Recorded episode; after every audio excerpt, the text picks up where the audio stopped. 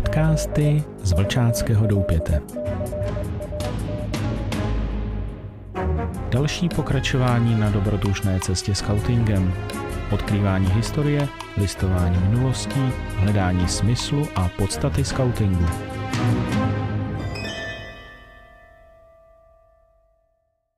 Milí posluchači, vítejte u 41. epizody našeho podcastu z Vlčáckého doupěte. Od mikrofonu vás zdraví Miroslav Doubrava Akela a pokračujeme ve čtení dopisů, které byly určené panu generálu Ludvíku Svobodovi. O vazbě Miroslava Svobody ve věznici Gestapa v budově Krajského soudu v Moravské Ostravě a o výsleších podal zprávu ve svých dvou dopisech armádnímu generálu Ludvíku Svobodovi dělník Jaroslav Bomský z Radvanic Moravské Ostravy, nyní Ostrava Radvanice, který byl rovněž vyšetřovancem německé tajné státní policie. V prvním dopise z 15. června 1945 napsal Vážený pane generále Svobodo, předně zasílám vám nejsrdečnější pozdrav plný úcty k vašim činům k obnovení naší nové, opravdu demokratické republiky. I vám patří dík jako bojovníku po boku rudé armády, díky naše, nás, politických vězňů.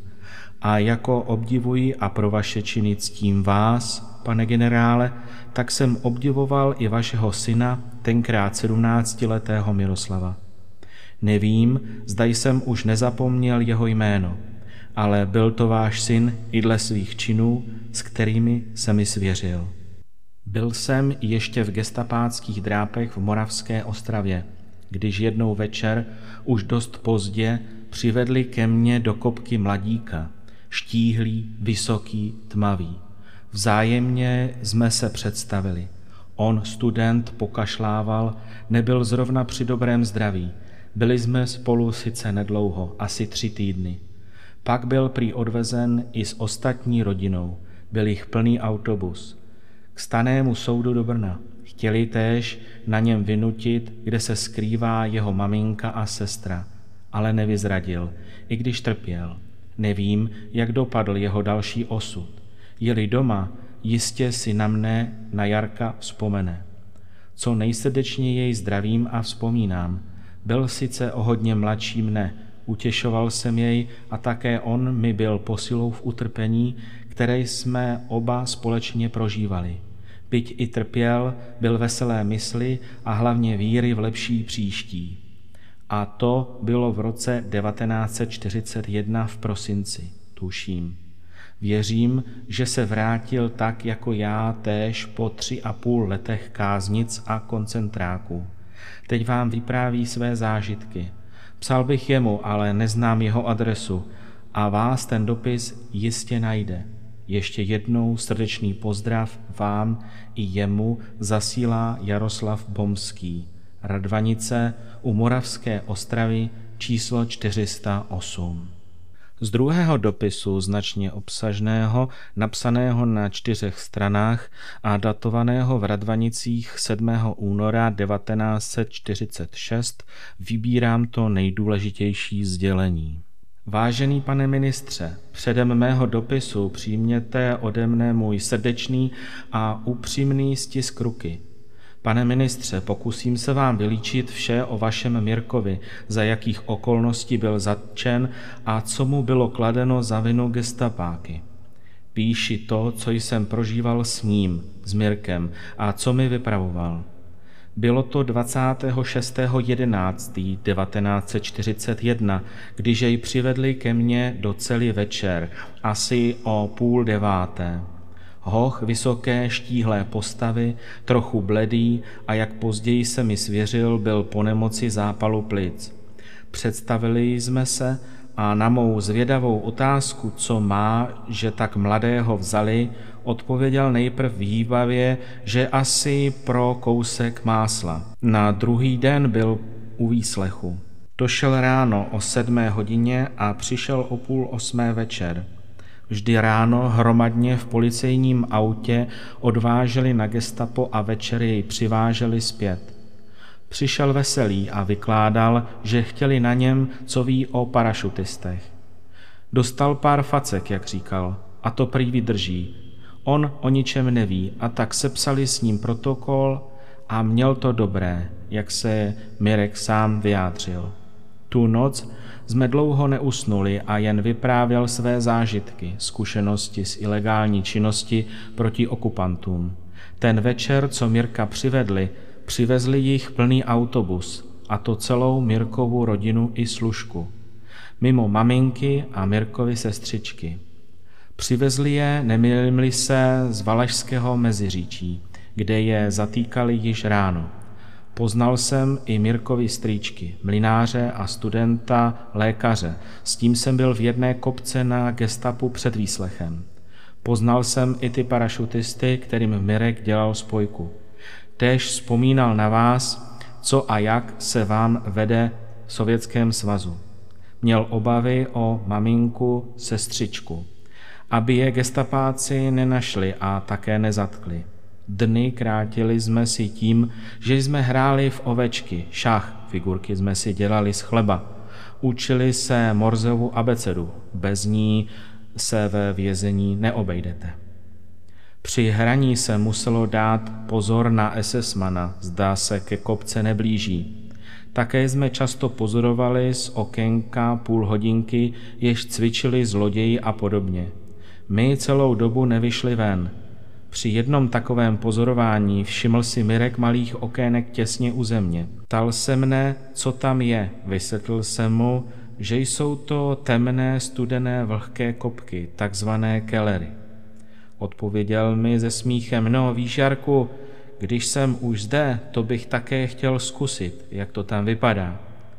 Já mu na to, ať není zvědavý, nebo čert, lépe gestapák, nespí. Nevím přesně, za kolik dnů se mu jeho přání, byť i v žertu pronesené, vyplnilo. Byl to asi 30.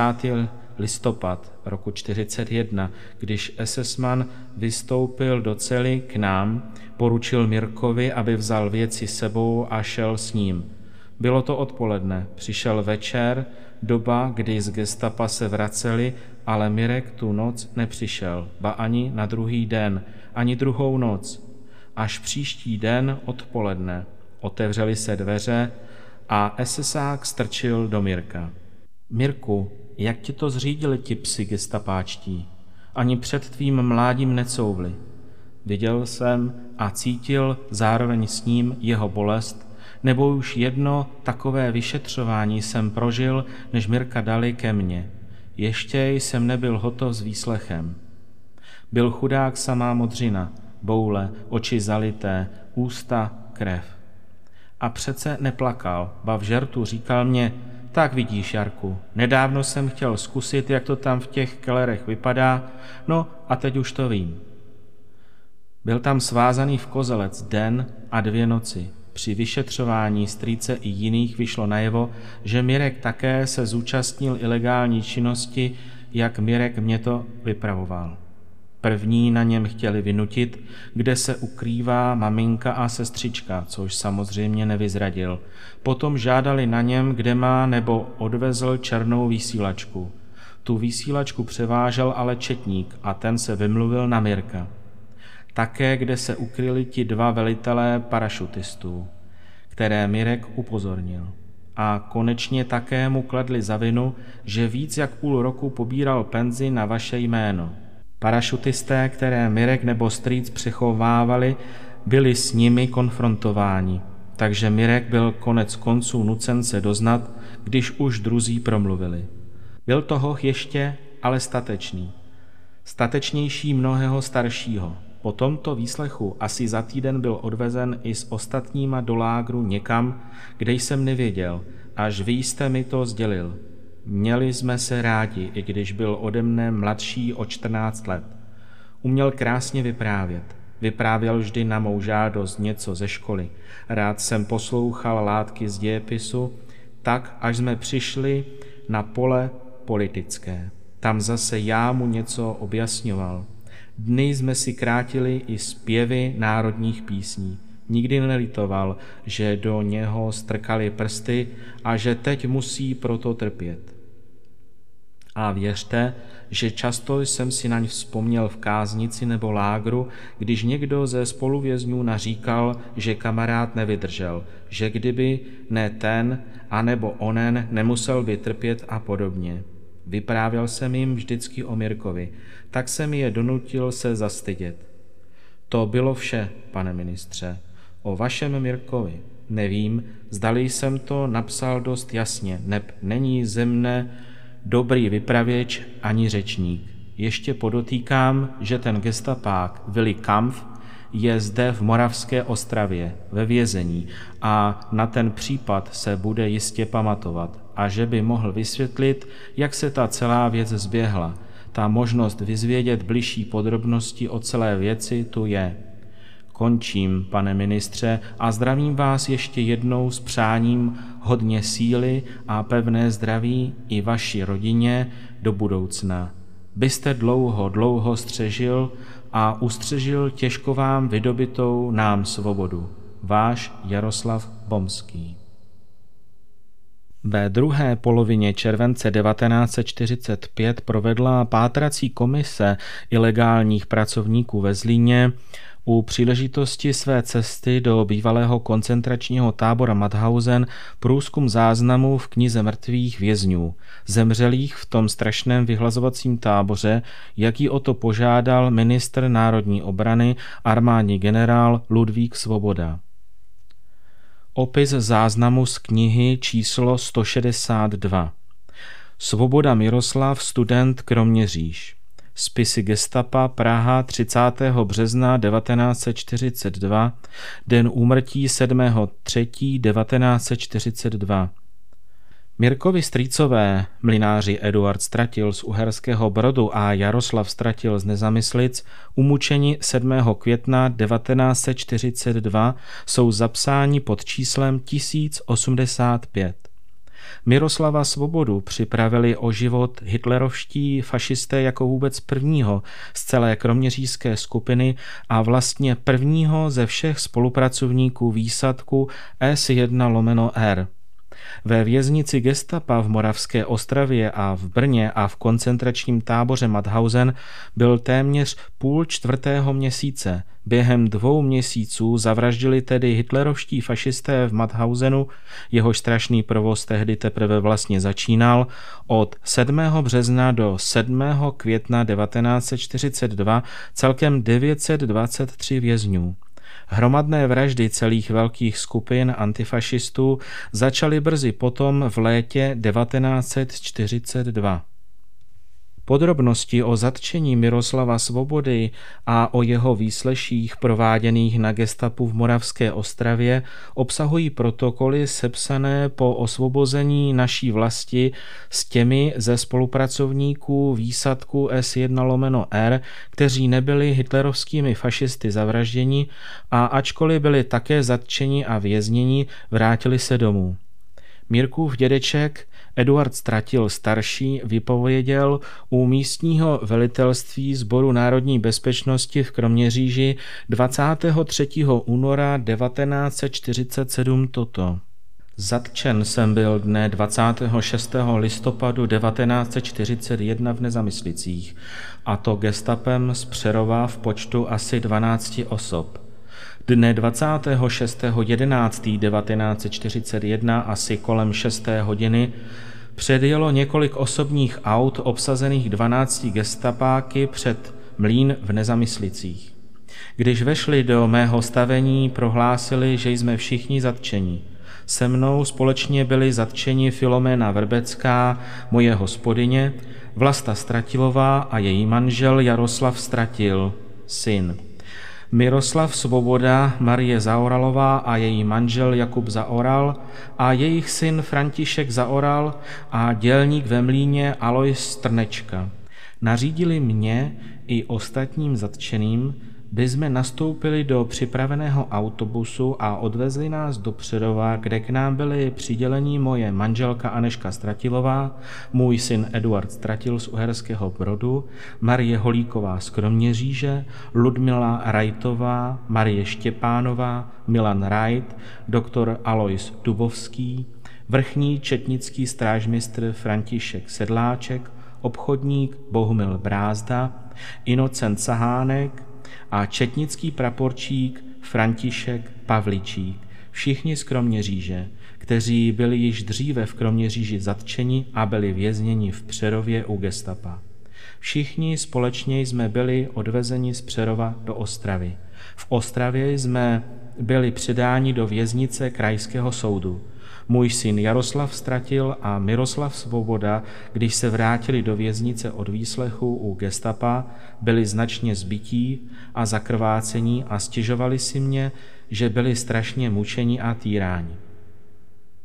Filomena Vrbecká, tehdy v domácnosti ministra národní obrany armádního generála Ludvíka Svobody v Praze, uvedla u okresního velitelství Sboru národní bezpečnosti v Kroměříži 8. prosince 1945 toto.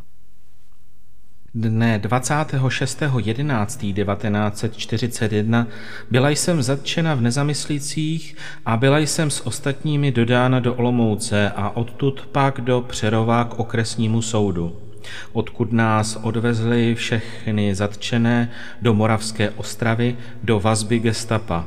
I hned první den jsem viděla, jak byl Mirek volán k výslechu, jelikož byl také s námi zatčen, jak jeden z gestapáků, a sice zase ten silný se zlatými zuby, Karl Hintringer, ho udeřil dvakrát rukou do tváře, až se svalil na zem. Dál jsem viděla při jednom výslechu, jak byl Miroslav Svouda byt od gestapáků ve věznici v kanceláři.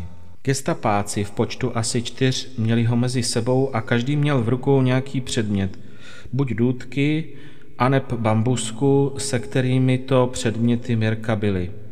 Když jsme jeli z Moravské Ostravy do Kounicových kolejí, viděla jsem, že Mirek krvácí z úst. Měl vyražené zadní zuby od bytí. Vlasta Straková, bývalá Stratilová, sdělila na velitelství Sboru národní bezpečnosti v Nezamyslicích 16. února 1947 toto. Dne 26. listopadu 1941 byla jsem zatčena ve Mlíně v Nezamyslicích číslo popisné 50 členy gestapa z Přerova. Po zatčení v Nezamyslicích a dvouhodinové domovní prohlídce byla jsem i s ostatními převezena do Olomouce a odtud téhož dne do Moravské Ostravy – Dále byl gestapem týrán a byt Miroslav Svoboda, který byl v okovech, měl vyraženy zuby a velmi byl týrán. Vrchní strážmistr František Sedláček, okresní velitel SNB v Kroměříži, řekl u okresního velitelství SNB v Kroměříži 29. ledna 1940 toto. Kolem 10. prosince 1941 jsem byl konfrontován s Miroslavem Svobodou. Ten se mě rovně svěřil při eskortě z Moravské ostravy do Brna, že byl podroben Wiedmertem a Hintringrem jedenáctkrát výslechu a když nechtěl prozradit na mě, že jsem poradil jeho matce Ireně Svobodové, aby uprchla z Kroměříže, že ji gestapo hodlá zatknout, tomu byli bytím po obličeji vyraženy zadní zuby. Při eskortě jsem sám viděl, když jedl jablko, jak mu z úst tekla krev. Též se mě svěřil, že byl tolikrát byt a nelidský týrán, že to již nebylo k vydržení. Byl podrobován nočním výslechům a šest gestapáků, mezi nimi Widrmert a Hintringer. Měl každý v ruce bíkovec nebo důdky a on musel chodit kolem nich dokola a tito ho byli. Sám jsem viděl v kanceláři ve věznici, jak Widrmert chytal Mirka svobodu za vlasy a tohoto rukou po obličeji byl. Miroslava Svobodu v Moravské Ostravě vyšetřoval především gestapák Karl Widemert, narozen roku 1908 v Brně.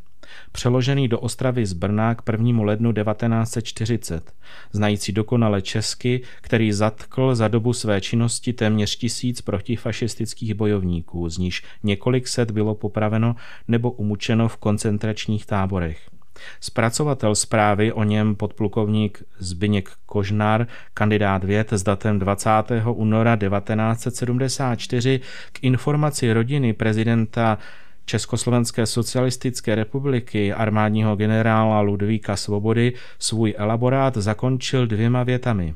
Byl zvláště nebezpečný dokonalou znalostí našeho prostředí a neštítil se na bezbraných zatčených používat ani těch nejbrachiálnějších metod. O to více je třeba oceňovat heroické chování Miroslava Svobody, že svou matku a sestru nevydal. Do zprávy o Widemertovi jsou zahrnuta svědectví dvou vězňů gestapa zatčených v souvislosti s výsadkem v Dřínově o tom, jak spatřili Mirka. Jindřich Síkora, obchodník z Moravské Ostravy, začený 27. října 1941, pověděl, že při eskortování asi 130 osob ve třech velkých autobusech z Moravské Ostravy do Brna viděl zvláště zmučeného Miroslava Svobodu. Marie Kunzfeldová, zatčená začátkem prosince 1941 s celou svou rodinou, viděla, jak mnoho gestapáků nepříčetně bije Miroslava Svobodu tak, že mu lítala hlava z jedné strany na druhou. Chtěli, aby vypovídal, kdo psal a odeslal nějaký dopis do Přerova. Svědkyně tvrdí, že chlapec jim vůbec neodpovídal. Gestapák Karl Widmert, zatčený československými bezpečnostními orgány až 28. listopadu 1945, předtím žil v úvalech u Prahy pod jménem Jan Šimurda, osvobozený politický vězeň, uvedl ve své výpovědi o výslechu Miroslava Svobody lživě toto. Připouštím, že jsem jednou vyslýchal Miroslava Svobodu ohledně pobytu jeho matky. Popírám však rozhodně, že bych ho při tomto výslechu byl. Výslechem Miroslava Svobody jsem vyzvěděl, že jeho matka se zdržuje u své známé v Praze. O Miroslava Svobodu jsem se více nestaral. Tohoto měli na starosti kolegové Rudolf a Šrot, kteří prováděli jeho další výslech. Popírám zde znovu, že jsem Miroslava Svobodu při tomto výslechu vůbec byl. Neuhodil. Jestli tento byl viděn zakrvácen a měl vyražené zuby, musel být vyslýchán po mém odjezdu do Prahy ještě jinými kolegy. Kdo to byl, uvést nemohu. Podrobnosti bude znát Hintringer. Zachovala se občanská legitimace Miroslava Svobody číslo 27049 lomeno 40 s jeho fotografií, s jeho podpisem, s otiskem palce pravé ruky a s podpisem osoby vydaná okresním úřadem v Kroměříži dne 19. prosince 1940. Jméno Miroslava Svobody, statečného bojovníka proti fašismu, je uvedeno mezi 279 padlými protifašistickými bojovníky na pamětní desce ve vestibulu. Milí posluchači, a zde končí naše vyprávění o Mirku Svobodovi. Určitě nemusím zdůrazňovat odvahu a statečnost Mirka Svobody. Mirek Svoboda je pro nás velkým příkladem a proto se ctí neseme ve středisku Mirka Svobody jeho jméno. Kež nám vždycky připomene, že statečnost dokáže zachránit život.